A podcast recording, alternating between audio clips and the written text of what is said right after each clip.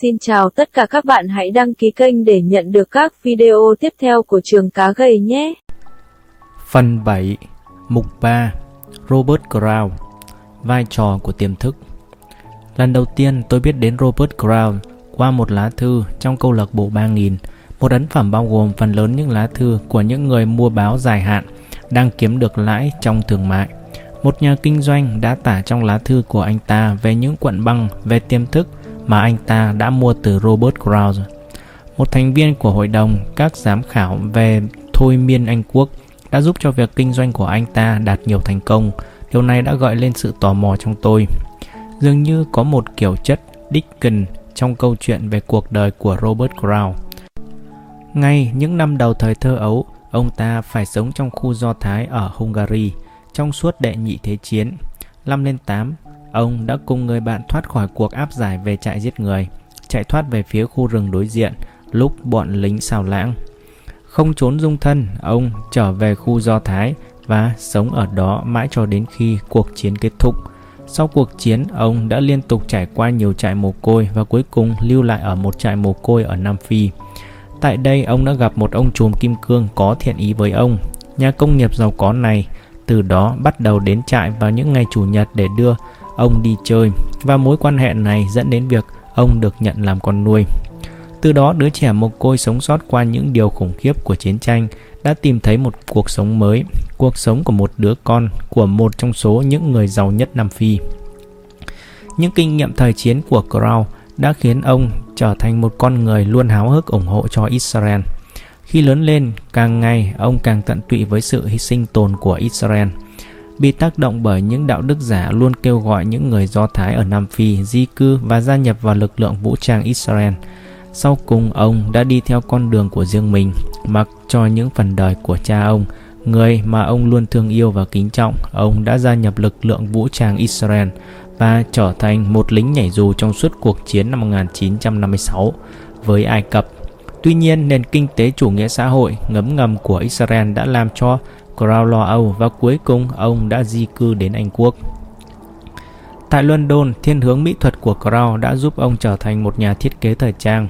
Sau cùng, ông đã phát triển được một dây chuyền về quần áo trong suốt thời Hoàng Kim trên phố Carnaby và kỷ nguyên Battle Việc kinh doanh của Crow liên tục mở rộng thêm bao gồm việc phát họa mẫu vải và quần áo cho các nhà sản xuất ở nước ngoài và nhập thành phẩm về lại Anh Quốc. Cuối cùng, công với công việc kinh doanh này, Crow đã đi rất nhiều qua vùng Viễn Đông trong nhiều năm. Mặc dù công việc kinh doanh thịnh vượng, nhưng sự hấp dẫn của việc kinh doanh luôn dâng lên trong Crow và làm cho ông chuyển qua một nghề khác. Vào đầu năm 1988, ông từ bỏ việc kinh doanh của mình và di cư sang Hoa Kỳ để bắt đầu một thử thách mới với tư cách là một thương gia chính thức. Crow luôn từ chối nhận xét những kết quả đặc biệt của mình với tư cách là một thương nhân mà ông chỉ thích nói rằng ông đã làm khá tốt để kiếm được một cuộc sống thoải mái. Khi ông thảo luận về việc kinh doanh, ông trở nên rất sinh động. Ông nhấn mạnh đây là việc kinh doanh hay nhất trên thế giới. Không có một nghề nào khác rõ ràng hơn trắng da trắng, đen da đen, bạn sẽ hoặc là đúng hoặc là sai. Khi ông ta nói điều này, tôi thật sự có ấn tượng về bộ đồ, bộ đồ mà ông ta đang mặc, quần tây đen và áo sơ mi trắng. Việc kinh doanh cũng rất hấp dẫn tôi bởi vì bạn hoàn toàn phụ thuộc vào tài năng và khả năng của mình. Tôi đã gặp Crow tại căn nhà của ông ta ở Fort Lauderdale Ông ta là một con người cởi mở, thân thiện. Ông khăng khăng đòi đích thân đón tôi ở sân bay và nhiệt tình mời tôi ở qua đêm tại nhà khách được xây cạnh nhà của ông. Suốt cả ngày, những cuộc nói chuyện của tôi với Crow trải qua nhiều lĩnh vực. Crow nói chuyện với một giọng Nam Mỹ rất lạ. Đối với những người Mỹ chưa quen, có thể họ sẽ lầm tưởng đó là một giọng Anh. Đó là một yếu tố đã làm cho việc thuật lại kinh nghiệm quá khứ của ông thêm sinh động. Chúng tôi đã bắt đầu cuộc nói chuyện ở hành lang lơi nhìn ra ngoài luồng nước và khu rừng nhiệt đới tư nhân bao quanh gia sản của ông. Một khu sân sau đặc biệt nhất. Cảm giác ớn lạnh trước cái lạnh mùa đông ở Florida đã làm cho chúng tôi phải đi vào trong và chúng tôi đã tiếp tục cuộc phỏng vấn trong văn phòng của Crown. Người ta dễ dàng nhận ra Crow là một nhà lập biểu đồ nghiêm chỉnh. Trên chiếc bàn trong văn phòng của ông có đặt biểu đồ cỡ 24 x 36 inch mà Crown đã tự tay ghi lại. Nó không giống như những biểu đồ thông thường với những cột chỉ ngày hoặc khoảng cách thời gian thẳng đứng. Biểu đồ của Crown dùng những cột giá cả rộng, hẹp khác nhau như một hệ phương pháp gọi là đối xứng học dựa trên sự cân đối giữa giá cả và thời gian được phát minh bởi Joey Rondin, một trong những sinh viên đầu tiên của Digan. Như ông đã đề cập, ông xem việc trở thành một thương nhân là một phẩm chất thiết yếu cũng như nhà thôi miên chuyên môn hóa trong việc giúp đỡ những thương nhân. Vậy thì điều nào xảy ra trước, việc kinh doanh hay việc huấn luyện trong thôi miên? Việc kinh doanh là chất xúc tác đưa tôi đến với thôi miên. Bộ lọc đầu tiên của tôi với kinh doanh xảy ra trong suốt thời kỳ 1979-1980. Đây kỷ lục trong thị trường đầu cơ vàng. Thời đó tôi nghĩ rằng tôi đang kinh doanh.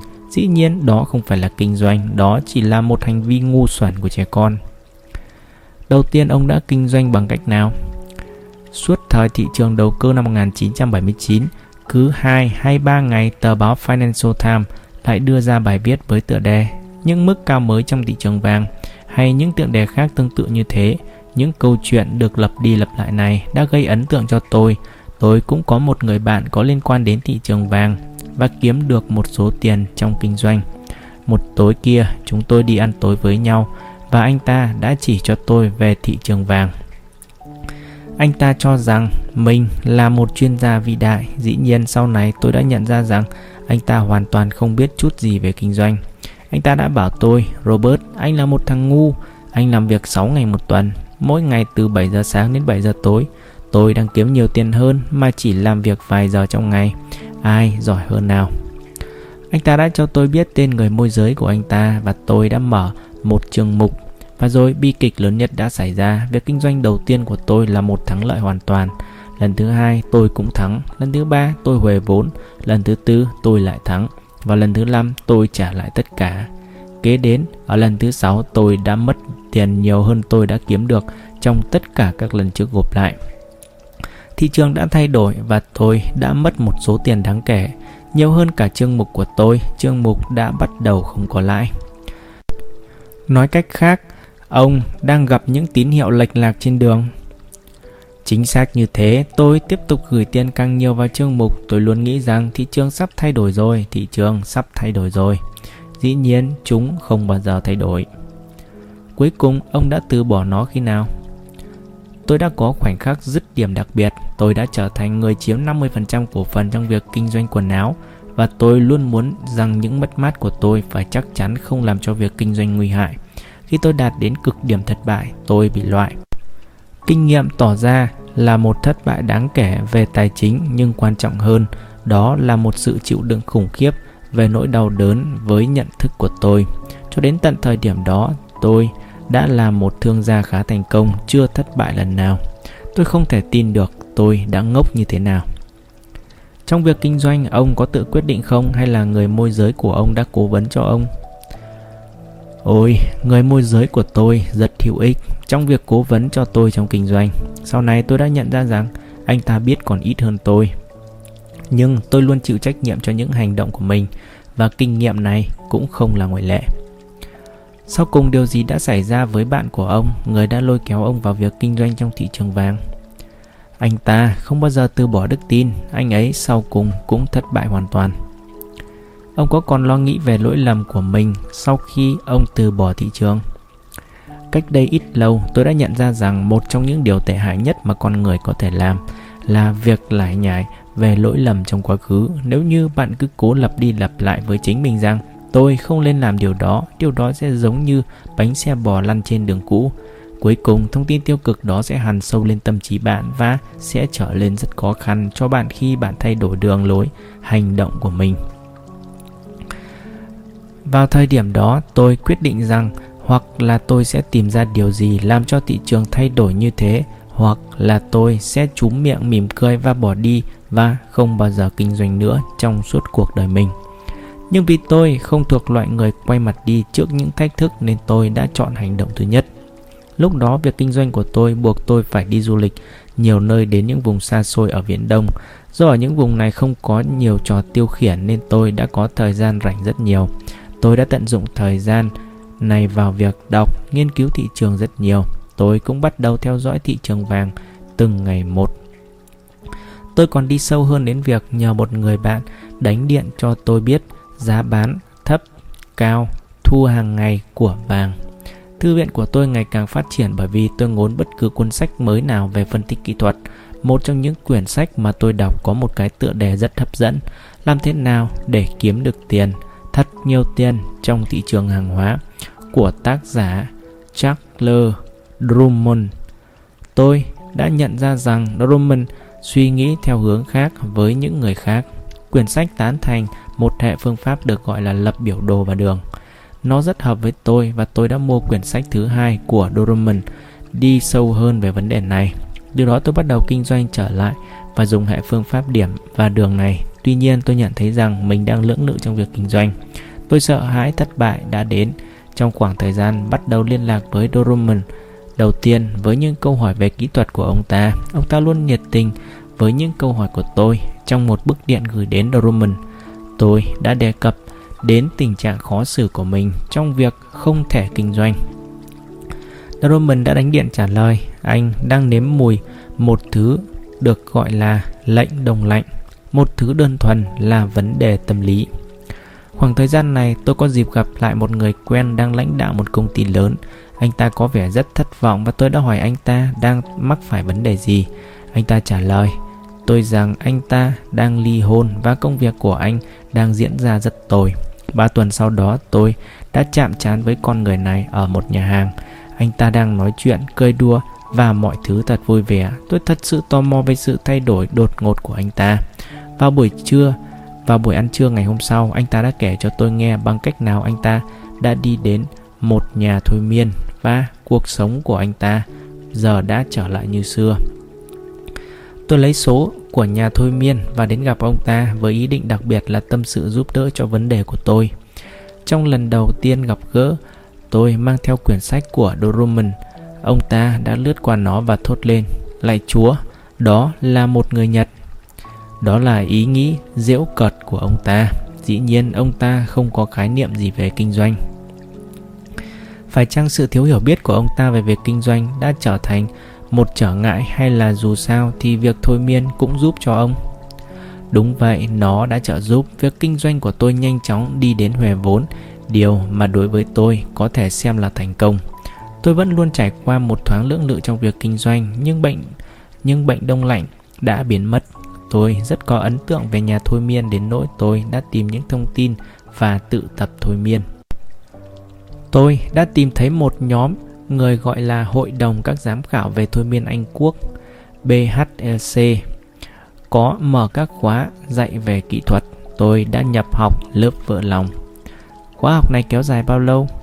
Nó kéo dài hơn 2 kỳ nghỉ cuối tuần. Và đó là tất cả để trở thành một người hành nghề đủ phẩm chất. Đương nhiên là không, khóa học chỉ dạy cho anh những kỹ thuật căn bản, những kỹ thuật còn hết sức đơn giản. Trong năm sau, tôi đã bỏ ra một ngày trong tuần để quan sát một trong những huấn luyện viên, John Hốt thực hành. Sau đó, John đã cho phép tôi làm việc với một số thân chủ của anh ta dưới sự giám sát của anh ta. Kế đó, tôi theo học lớp nâng cao của BHEC. Sau tất cả những thứ này, tôi đã thi kiểm tra chất lượng của BHEC. Hãy kể cho tôi nghe về thân chủ đầu tiên của anh. Đó là một sinh viên đến gặp tôi để nhờ giúp anh ta tiến bộ trong học tập. Tôi thật sự căng thẳng nhưng may mắn thay anh ta là một đối tượng dễ thôi miên. Khoảng bao nhiêu phần trăm dân số có thể thôi miên được? Khoảng 85% trái với suy nghĩ của nhiều người, những người thông minh và sáng tạo là những người dễ thôi miên nhất. Có phải ông nói rằng 85% dân số có thể bị tác động dưới hình thức thôi miên mà thay đổi đức tin của họ, hành vi của họ Đúng thế, với điều kiện là anh đừng yêu cầu họ làm bất cứ việc gì mà họ sẽ không bao giờ làm ở trạng thái tỉnh bình thường. Làm thế nào các nhà thôi miên đã khiến cho người ta làm những điều ngốc nghếch trên sân khấu ở các hộp đêm? Mánh khóe ở chỗ là những người muốn xung phong đi lên sân khấu là loại người thích trình diễn trước công chúng, đặc tính của họ. Họ là những người muốn trình diễn phô trương, loại người thích hoạt động sân khấu mà đánh mất thiên hướng của mình. Thôi miên chỉ đơn thuần làm rõ những thiên hướng bản chất bằng việc phớt lờ những kiểm soát hành vi của nhận thức. ta hoàn toàn không thể khiến cho một cá nhân rụt rè nào làm những điều ngốc nghếch trên sân khấu. Làm thế nào ông có thể nói rằng một người thật sự bị thôi miên hay người ấy chỉ đơn thuần làm theo những lời chỉ dẫn làm hài lòng các nhà thôi miên? Có rất nhiều kỹ thuật thông dụng, ví dụ một phương pháp liên quan đến việc bảo với đối tượng rằng cánh tay của cô ấy, anh ấy là một mảnh thép không cong và kế đó chỉ dẫn họ mở rộng cánh tay ra theo chiều ngang. Nếu như người đó thật sự bị thôi miên, anh ta sẽ không thể đẩy tay họ xuống mà không dùng lực cho dù người đó là một con người thể chất yếu. Có điều gì đáng nhớ về thân chủ kinh doanh đầu tiên của ông không? Tôi muốn nói rằng thủ tục đã rất thành công, nhưng thật sự là người đó đã không trải qua bất cứ một thay đổi nhanh chóng nào. Phải nhiều năm sau tôi mới nhận ra rằng thôi miên rất hữu hiệu với một số thương gia, nhưng không tới những người khác. Vậy đâu là lý do? Một số các thương gia có hệ phương pháp hiệu quả mà họ có thể kiểm tra lại một cách thỏa đáng và nhận thức của họ luôn hài lòng với phương pháp đó. Đây là những thương gia thường được sự giúp đỡ của các nhà thôi miên. Điều duy nhất mà nhà thôi miên có thể làm là thông báo với tiềm thức của anh ta rằng anh ta đang có một phương pháp hợp lý, mà nhận thức của anh ta đã chấp nhận. Nhưng đầu tiên, ông phải ở điểm đó. Hoàn toàn đúng như thế. Đối với một thương gia tập sự cố gắng trở thành một thương gia chuyên môn nhờ vào thôi miên cũng giống như một tay chơi cờ tập sự muốn trở thành cao thủ nhờ vào thôi miên. Mấu chốt ở chỗ cần phải có một mức độ thành thạo nào đó trước khi thôi miên có thể giúp đỡ. Ngoài việc giúp cho ông làm thay đổi những nhà kinh doanh thất bại trở nên thành công, việc thôi miên có ảnh hưởng theo cách nào khác đến ông? Có thể không nói quá cho lắm rằng việc thôi miên đã làm thay đổi sự nhận thức của tôi về thực tế. Bằng cách nào? Tôi khám phá ra rằng còn có một thế giới khác mà tôi hoàn toàn chưa nhận thức được, đó là tiềm thức. Tôi nhận thấy rằng tâm trí tiềm thức có một sức mạnh vượt hơn ý thức. Ngày nay dĩ nhiên tôi không còn nghĩ theo cách đó nữa Bây giờ tôi hiểu được rằng phải có sự hòa hợp giữa ý thức và tiềm thức Sự liên kết này càng chặt chẽ thì càng dễ tạo thành công Tuy nhiên, để có được sự thành công đó, tiềm thức của bạn phải tin vào một điều duy nhất, đó là bạn xứng đáng với thành công của mình. Có phải việc thiếu niềm tin này là lý do mà người ta thất bại trong thị trường? Thật đúng như thế, đúng như thế. Làm sao ông có thể chắc chắn như thế? Bởi vì tôi đã nghiên cứu tình hình lặp đi lặp lại nhiều lần. Ông có thể cho tôi một trường hợp ẩn danh nào không? Cách đây vài năm, tôi có làm việc với một người đàn ông đã kinh doanh rất thành công trong hơn 30 năm. Đột nhiên ông ta bắt đầu hao hụt hàng trăm ngàn hàng tháng. Ông ta đã mất lượng tiền này trong vòng 5 tháng liên tiếp trước khi ông ta đến nhờ tôi giúp đỡ. Thì ra là hồi khởi đầu thất bại của ông ta chung với việc vợ ông bỏ đi. Một phụ nữ trẻ hơn ông ta rất nhiều. Chẳng bao lâu sau tôi giúp ông ta nhận ra rằng sự tan vỡ của gia đình ông ta không do lỗi của ông ta và tình cảm của vợ ông ta thì nông cạn như một cái ví tiền thì việc kinh doanh của ông ta đã thay đổi đáng kể. Trong vòng 3 ngày, anh ta đã huề vốn. Trong vòng 3 ngày kế, anh ta đã kiếm được tiền. Một khi anh ta đã thành công trở lại, tôi đã hỏi anh ta trong lúc thôi miên rằng anh có thay đổi phương pháp của mình không? Anh ta đáp, không. Tôi hỏi tiếp, bây giờ anh có cảm thấy tự tin hơn không? Anh ta trả lời, có. Tôi lại hỏi Cái gì đã làm thay đổi nhiều thế Anh ta đáp Robert này tôi lại thấy mình xứng đáng với những thành công Tại sao anh ấy đã cảm thấy rằng anh ấy không xứng đáng với những chiến thắng Đó chính là câu hỏi kế tiếp của tôi Rõ ràng là anh ta đã tin việc tan vỡ gia đình. Anh ta là do anh ta không có khả năng tình dục như khi anh ta còn trẻ. Bởi vì ở mức độ tiềm thức anh ta cảm thấy rằng mình đã làm cho vợ thất vọng. Anh ta tự phạt mình bằng cách thất bại trong thị trường. Anh ta cảm thấy không xứng đáng để đạt được thành công nữa bởi do cái điểm yếu của mình. Có phải ông hàm ý là người ta thất bại bởi vì họ thấy rằng họ không xứng đáng để chiến thắng? Không một số người thất bại vì họ thấy không xứng đáng để thành công, nhưng nhiều người khác thất bại vì họ không bao giờ hoàn thành những nhiệm vụ căn bản cần thiết để trở thành một nhà kinh doanh thành công đó là những nhiệm vụ gì một, Phát triển một hệ thống phương pháp phân tích tốt 2. Rút ra một kế hoạch kinh doanh hợp lý từ hệ phương pháp này. 3. Đề ra những quy tắc cho kế hoạch này kết hợp các kỹ thuật quản lý tiền. 4. Kiểm tra lại kế hoạch trong một khoảng thời gian đủ dài. 5. Thực tập tự quản lý để bạn hành động phù hợp với kế hoạch. Ngay cả kế hoạch tốt nhất trên thế giới cũng không làm việc được nếu bạn không hành động phù hợp với nó. Nói một cách điển hình, ông làm việc với một người đến nhờ ông giúp đỡ để phát triển việc kinh doanh như thế nào. Việc đầu tiên là tôi hỏi một loạt khoảng 30 câu hỏi nhằm chung một mục đích. Tìm xem liệu người này có một hệ phương pháp. Ông sẽ làm gì nếu ông ấy nhất quyết rằng người đó không có một hệ phương pháp biểu hiện? Tôi sẽ bảo họ hãy về nhà đi, tự bạn hãy tìm một hệ phương pháp và khi đó nếu thấy cần hãy đến gặp tôi. Thôi miên không phải là vật hỗ trợ. Nếu bạn không có một hệ phương pháp và một kế hoạch kinh doanh, sẽ không có thứ thôi miên nào trên thế giới giúp đỡ bạn. Điều đó có thường xảy ra không? Không phải là không thường, nhưng loại người tìm đến tôi rất nghiêm chỉnh trong kinh doanh và đã có kế hoạch kinh doanh. Tuy nhiên, vấn đề trong quá khứ, người này có thể đã chịu đựng quá nhiều mất mát và đau buồn trong việc dùng một hệ phương pháp khác mà kế hoạch kinh doanh mới không cho phép, tiếp nhận trong tiềm thức như một thực tế mới. Nói cách khác, niềm tin cần phải thay đổi. Có phải ông đang ám chỉ rằng tiềm thức phá hỏng việc kinh doanh? Chính xác như thế, cứ mỗi lần bạn bị thất bại một kế hoạch kinh doanh, ký ức khắc sâu trong tiềm thức bạn. Càng nhiều thất bại, ấn tượng và nỗi đau càng sâu. Ví dụ như bạn bắt đầu kinh doanh với hệ phương pháp A và bị thất bại nhiều, sau đó bạn ngừng kinh doanh trong 1-2 năm. Sau khi bạn nghiên cứu và kiểm tra kỹ càng tiến triển hệ phương pháp B mà tiềm thức của bạn luôn tin là thích hợp.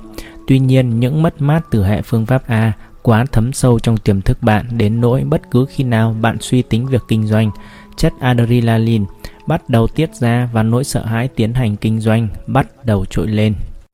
Một số nhà kinh doanh thật sự bị ức chế bởi nỗi sợ hãi này vào thời điểm mà họ cần hành động. Đây chính là chứng đông lạnh mà tôi đã mắc phải khi tôi quay lại những năm kinh doanh sau kinh nghiệm đau thương lần thứ nhất của tôi. Nếu bạn đã thật sự kiểm tra lại hệ phương pháp và đang dùng một kế hoạch kinh doanh hữu hiệu, nhận thức của bạn thật sự biết được hiệu lực của nó. Chính tiềm thức của bạn ngăn cản bạn thực hiện hành động đúng trong thị trường, vấn đề cứ kéo dài mãi đến khi bạn thuyết phục được tiềm thức một cách trực tiếp rằng hệ phương pháp mới thích hợp và cần phải quên đi hệ phương pháp cũ. Làm thế nào để đạt được sự thay đổi này? Chúng ta phải xóa đi những hình ảnh trước đây về thảm họa tài chính sắp xảy đến và vẽ ra một bức tranh mới với những màu sắc đẹp, tạo ra một nhà kinh doanh hạnh phúc, tự tin và thành công. Bằng những kỹ thuật thư giãn sâu đạt được trong thôi miên, chúng ta có thể loại dần khả năng chỉ trích của tiềm thức và thiết lập một sự nối tiếp trực tiếp với tiềm thức. Thư giãn sâu hay thôi miên là một trạng thái của trí óc, không phải là trạng thái ngủ, bởi vì tiềm thức không thể nhận xét, nó sẽ chấp nhận cái mới nhập vào như một sự kiện. Bằng cách thông báo cho tiềm thức rằng những nỗi sợ hãi cũ không còn hợp lý nữa, và nhà kinh doanh hiện đang có một kế hoạch đã kiểm tra kỹ và đáng tin cậy tiềm thức sẽ bắt đầu nhận thực tế mới này. Người ta sẽ không thể thật sự là kẻ chiến thắng cho đến khi nào tiềm thức thật sự hòa hợp với những gì nhận thức đã được thể hiện để đạt được. Đã bao giờ có người tìm đến ông bảo rằng họ muốn trở thành những nhà kinh doanh, nhưng khi ông đặt họ dưới tình trạng thôi miên, ông nhận thấy rằng thật ra họ không tí nào muốn làm nhà kinh doanh? Vâng tình trạng này nổi lên đến mức độ thường xuyên đáng báo động. Nhiều người cố tự phạt mình trong thị trường, dĩ nhiên tất cả điều này xảy ra ở mức độ tiềm thức. Có những người cảm thấy rằng họ phải đền bù cho những điều sai trái, có thể thật sự sai hoặc chỉ là do tưởng tượng mà họ đã gây cho người khác. Đối với nhiều người, lối thoát là tự hành hạ. Với những người khác, đó là việc họ cố định làm cho công việc họ xấu đi và với nhiều người, đó là việc thất thoát tiền trong thị trường, dù là họ biết cách làm tốt hơn thế. Hoàn toàn đơn giản thôi, có nhiều người không nên kinh doanh bằng cách đặt họ dưới sự thôi miên, bạn sẽ nhận thấy rằng họ không dễ dàng kinh doanh, đó không phải là hướng của họ. Khi tôi nhận ra những người thuộc dạng này, tôi làm cho họ tỉnh lại và báo cho họ những điều lộ ra trong khi thôi miên. Tôi bảo họ, đây là tiền của bạn, tôi không thể giúp bạn hãy làm một điều có lợi hơn cho bạn và gia đình và quên việc kinh doanh đi Có một phản ứng nào đặc biệt khi ông khuyên những người loại này từ bỏ việc kinh doanh? Thật là đáng sợ, tôi đã bị đe dọa bằng những hành động bạo lực. Tôi sẽ đập bẹp cái đầu của ông. Một người đã mắng tôi khi tôi khuyên anh ta. Ông có thể tả một trường hợp đặc biệt mà ông khuyên một thân chủ từ bỏ việc kinh doanh. Một người rất ghét vợ anh ta nhưng không đủ can đảm để ly dị bà ta. Buồn cười thay chính vợ anh ta dẫn anh ta đến tôi. Anh ta là một người chuyên nghiệp, thành công, đang kinh doanh khoảng 2 năm và đang mất dần tiền bạc. Bằng cách thôi miên đã lộ ra cái lối thuật mà anh ta đã tìm thấy trong tình trạng khó xử của mình là anh ta biến mình thành một tên nghèo mạt để vợ anh ta sẽ bỏ anh ta. Anh ta không thể làm mình trở lên tệ đi trong nghề nghiệp của anh ta bởi vì anh ta quá giỏi. Vì vậy hàng tháng mà anh ta kiếm được x ngàn đô la, anh ta lại đem x ngàn đó vào thị trường hàng hóa. Anh ta có thú nhận điều này trong khi thôi miên không? Hay đây chỉ là sự suy diễn phân tích của ông? Tôi đã hỏi thẳng ông ta khi thôi miên, ông sẽ quay về với vợ mình hay không? Ông có cảm thấy rằng nếu ông mất tiền trong thị trường, cô ấy sẽ bỏ ông? Ông ta thốt lên, đó chính là điểm mấu chốt. Đó là lời nói của tiềm thức anh ta. Đúng thế, trong nhận thức của người này sẽ không bao giờ chấp nhận động cơ này. Đây có phải là người tin rằng anh ta muốn kinh doanh? Không những anh ta muốn kinh doanh mà anh ta còn cảm thấy rằng anh ta phải kinh doanh.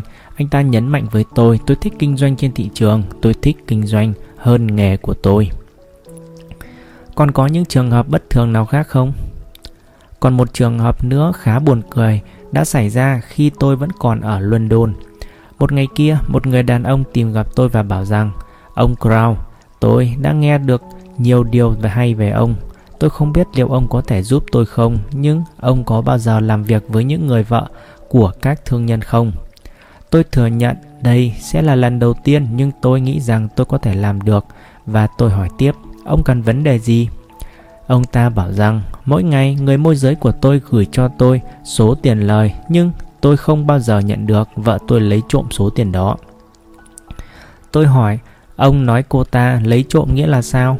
Cô ta đã giấu nó, anh ta trả lời.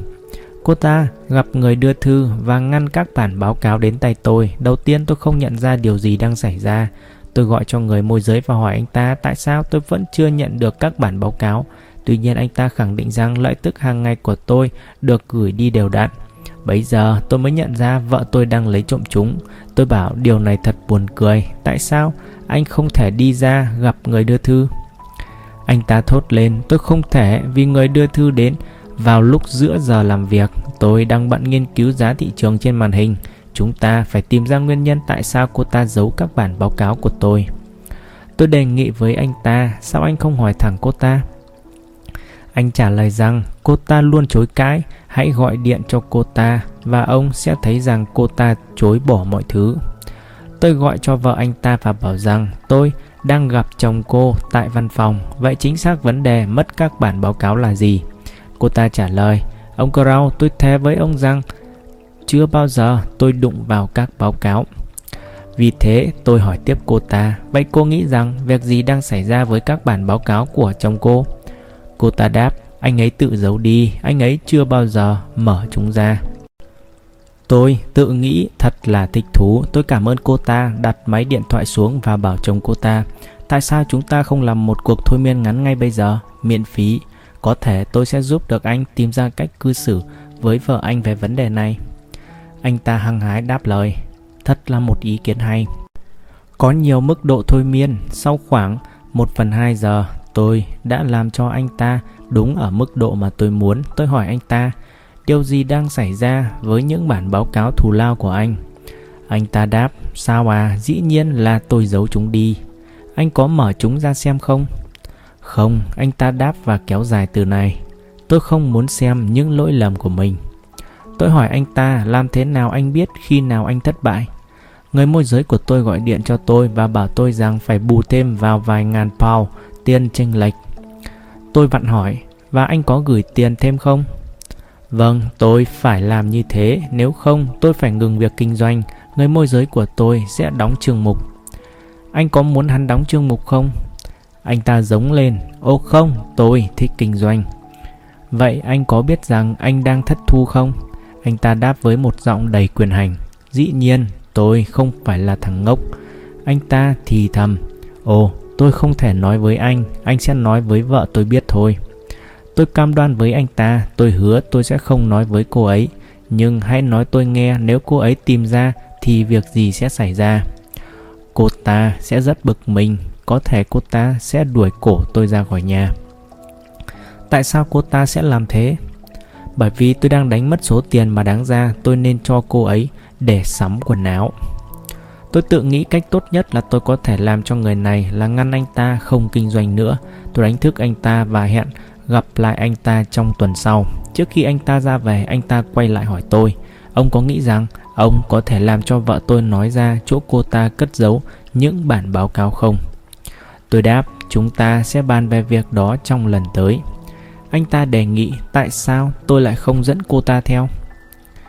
Tôi bảo, anh hiểu sự việc, đó là một ý kiến hay. Vào tuần sau cả hai người đến vào giờ hẹn.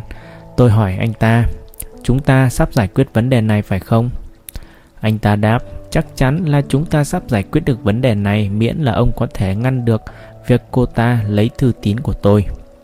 Tôi đã thôi miên anh ta và kể chính xác cho vợ anh ta nghe việc gì đã xảy ra. Cô ta đáp một cách bình thản. Ồ, tôi biết là anh ta đang giấu những bản báo cáo. Thậm chí tôi còn biết nơi anh ta cất giấu. Nhưng tôi không dám nói điều gì bởi vì việc đó sẽ làm tiêu anh ta. Cô ấy rõ ràng là một người phụ nữ thông minh. Tôi đã nói với anh ta trong lúc thôi miên, vợ của anh sẽ chấp nhận giao lại cho anh tất cả các bản báo cáo. Hơn nữa, cô ta đã hứa rằng cô ấy sẽ không bao giờ chặn người đưa thư miễn là anh phải trách nhiệm với hành động của mình và chấm dứt việc ngu ngốc ấy. Ông ta hỏi, ông có chắc không? Tôi chắc như thế, thật ra tôi sắp làm cho anh tỉnh lại ngay bây giờ và vợ của anh sắp viết cam kết đây. Anh ta hết lòng cảm ơn tôi và tôi đã làm cho anh ta tỉnh lại. Ba ngày sau đó vợ anh ta gọi điện cho tôi báo rằng anh ta đã đóng chương mục. Cái gì là động cơ cho việc kinh doanh của anh ta?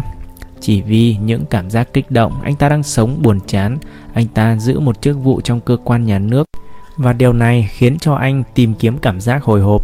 Công việc của anh ta cần rất ít thời gian tham dự, trau dồi năng lực, vì vậy anh ta có thể làm kinh doanh suốt ngày. Cái gì đã khiến cho anh ta thôi kinh doanh? Trước mảnh giấy viết rằng vợ anh ta sẽ giao lại cho anh những bản báo cáo trước đây. Anh ta biết rằng cô ấy biết chỗ anh ta cất giấu chúng bởi vì đó là cách duy nhất mà cô ta có thể trả lại những bức thư mà cô ta đã cố tình ngăn chặn. Lúc bấy giờ nhận thức của anh ta nhận ra được điều gì đang xảy ra. Vợ anh ta bảo với tôi rằng ngày hôm sau anh ta lôi ra những bản báo cáo mà anh ta giấu, đặt chúng trên bàn ăn và bảo rằng À, anh biết rằng cuối cùng em cũng quyết định trả lại anh những bức thư. Cô ta đáp, vâng anh yêu, hãy nhận chúng đi. Ngày hôm sau, anh ta điện cho người môi giới và đóng trường mục. Điều gì là điều ngạc nhiên nhất mà ông nhận thấy về hành vi con người hay bản chất con người từ khi ông bắt đầu làm công việc thôi miên? Chúng ta rất thường tự lừa dối mình. Tôi hiểu rằng nhận thức của con người về thực tế và thực tế không bao giờ giống nhau. Đó là cả hệ thống đức tin của con người chứ không phải là thực tế. Càng làm công việc thôi miên, tôi càng nhận ra rằng cuộc sống của chúng ta thường bị méo mó và lệch hướng bởi những niềm tin sai lệch bắt nguồn từ thời niên thiếu. Những niềm tin này thường làm cho người ta phải sống với quan điểm méo mó về thực tế. Ông có thể cho một ví dụ. Một bé trai 5 tuổi nhìn cha mình sửa chiếc xe của gia đình trong gara. Với mong muốn giúp đỡ, cậu bé cầm lên một trong những đồ nghề của cha cậu. Người cha sợ rằng bé sẽ bị đau, đã làm mắng nó phải đặt đồ nghề xuống. Loại kinh nghiệm này chỉ cần xảy ra vài lần, tiềm thức sẽ khắc ghi vào trí nhớ.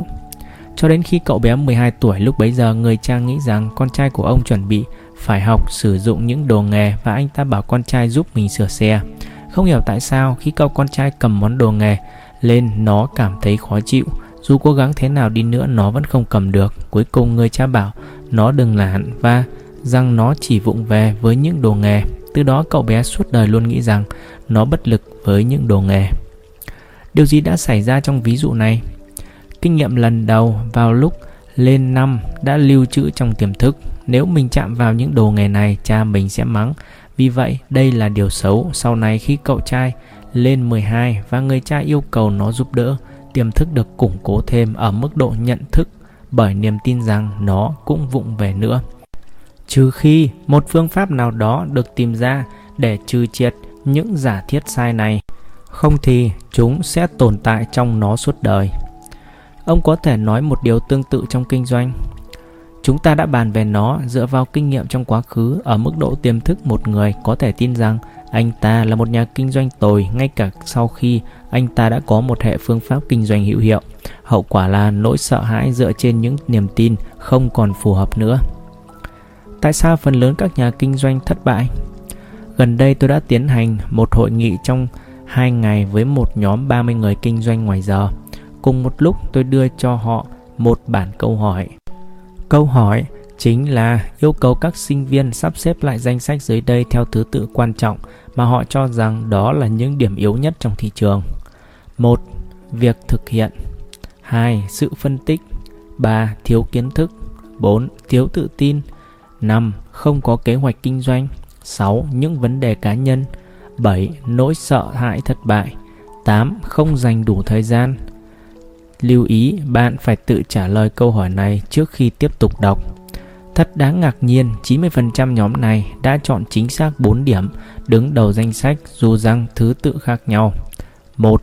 Thiếu tự tin 2. Không có kế hoạch kinh doanh 3. Việc tiến hành 4. Nỗi sợ hãi thất bại Đâu là yếu tố đơn nhất bắt nguồn cho ba yếu tố kia? Cái gì gây ra thiếu tự tin? Cái gì gây ra lỗi lo sợ thất bại? Cái gì gây ra việc thực hiện tồi? Không có kế hoạch kinh doanh đây là điểm căn bản ngăn cách giữa những nhà kinh doanh thành công và thất bại. Việc thiếu tự tin sẽ mất đi trong mối liên hệ trực tiếp với một kế hoạch kinh doanh phù hợp đã được kiểm tra lại. Đâu là những phẩm chất cần thiết cho nhà kinh doanh thành công? Sự kiên trì, sự nhẫn nại và tỏ ra sẵn sàng liều lĩnh. Thôi miên đã làm thay đổi cuộc sống của ông như thế nào? Tôi thấu hiểu ứng dụng của khả năng tưởng tượng sáng tạo và tôi có thể đặt ra những mục tiêu và đạt được chúng dĩ nhiên với điều kiện và những mục tiêu đó có thực nhân thể những nhà kinh doanh nào không đặt ra mục tiêu cho mình sẽ nhận thấy rất khó đạt được lợi nhuận cao hơn là những người có mục tiêu ông nói đến khả năng tưởng tượng sáng tạo với ý nghĩa nào? Lấy việc kinh doanh làm ví dụ, ở trạng thái thư giãn sâu, anh sẽ tự nhận thấy mình đang dùng hệ phương pháp của mình và xúc tiến, sẽ thấy phương pháp này thành công, đạt được những hình tượng này trong tâm trí. Bạn có thể thay đổi niềm tin sai lệch của mình trong tiềm thức và trong quá trình tăng cường khả năng thành công của bạn. Đây cũng là phương pháp mà các lực sĩ hàng đầu ứng dụng với tư cách là một nhà thôi miên, ông đã để các nhà kinh doanh phơi bày, cung bậc cảm xúc của họ. Tôi chắc rằng những người nào muốn thành công với tư cách là một thương gia đều muốn làm điều này, bởi vì họ tin rằng điều này sẽ làm cho họ hạnh phúc. Chúng ta hãy đi vào một vấn đề sâu hơn. Với kinh nghiệm của mình, ông cho rằng đâu là vấn đề thiết yếu trong việc đạt được hạnh phúc. Tôi cho rằng một nhân tố quan trọng nhất là việc kiểm soát cuộc sống của bạn mọi thứ khác đều là thứ yếu theo như ông Crow, những nhân tố quan trọng mà các nhà kinh doanh xem là nguyên nhân thất bại đó là thiếu tự tin, lỗi no sợ thất bại và cách tiến hành tồi. Tất cả đều là hậu quả của việc không có kế hoạch kinh doanh. Rõ ràng dựa vào giả thuyết này, bước đầu tiên cần thiết nhất đối với một nhà kinh doanh là sắp xếp một kế hoạch kinh doanh. Một kế hoạch kinh doanh đã được xây dựng, nhà kinh doanh phải kiểm tra lại toàn bộ phương pháp để đạt được sự tự tin cần thiết trong một kế hoạch thích hợp. Như thế, lời khuyên này rất có cơ sở nhưng gần như bất thường. Crow đã đưa ra một quan điểm lạ hơn trong khi anh ta bàn về vai trò của tiềm thức như một trở ngại cho việc kinh doanh thành công.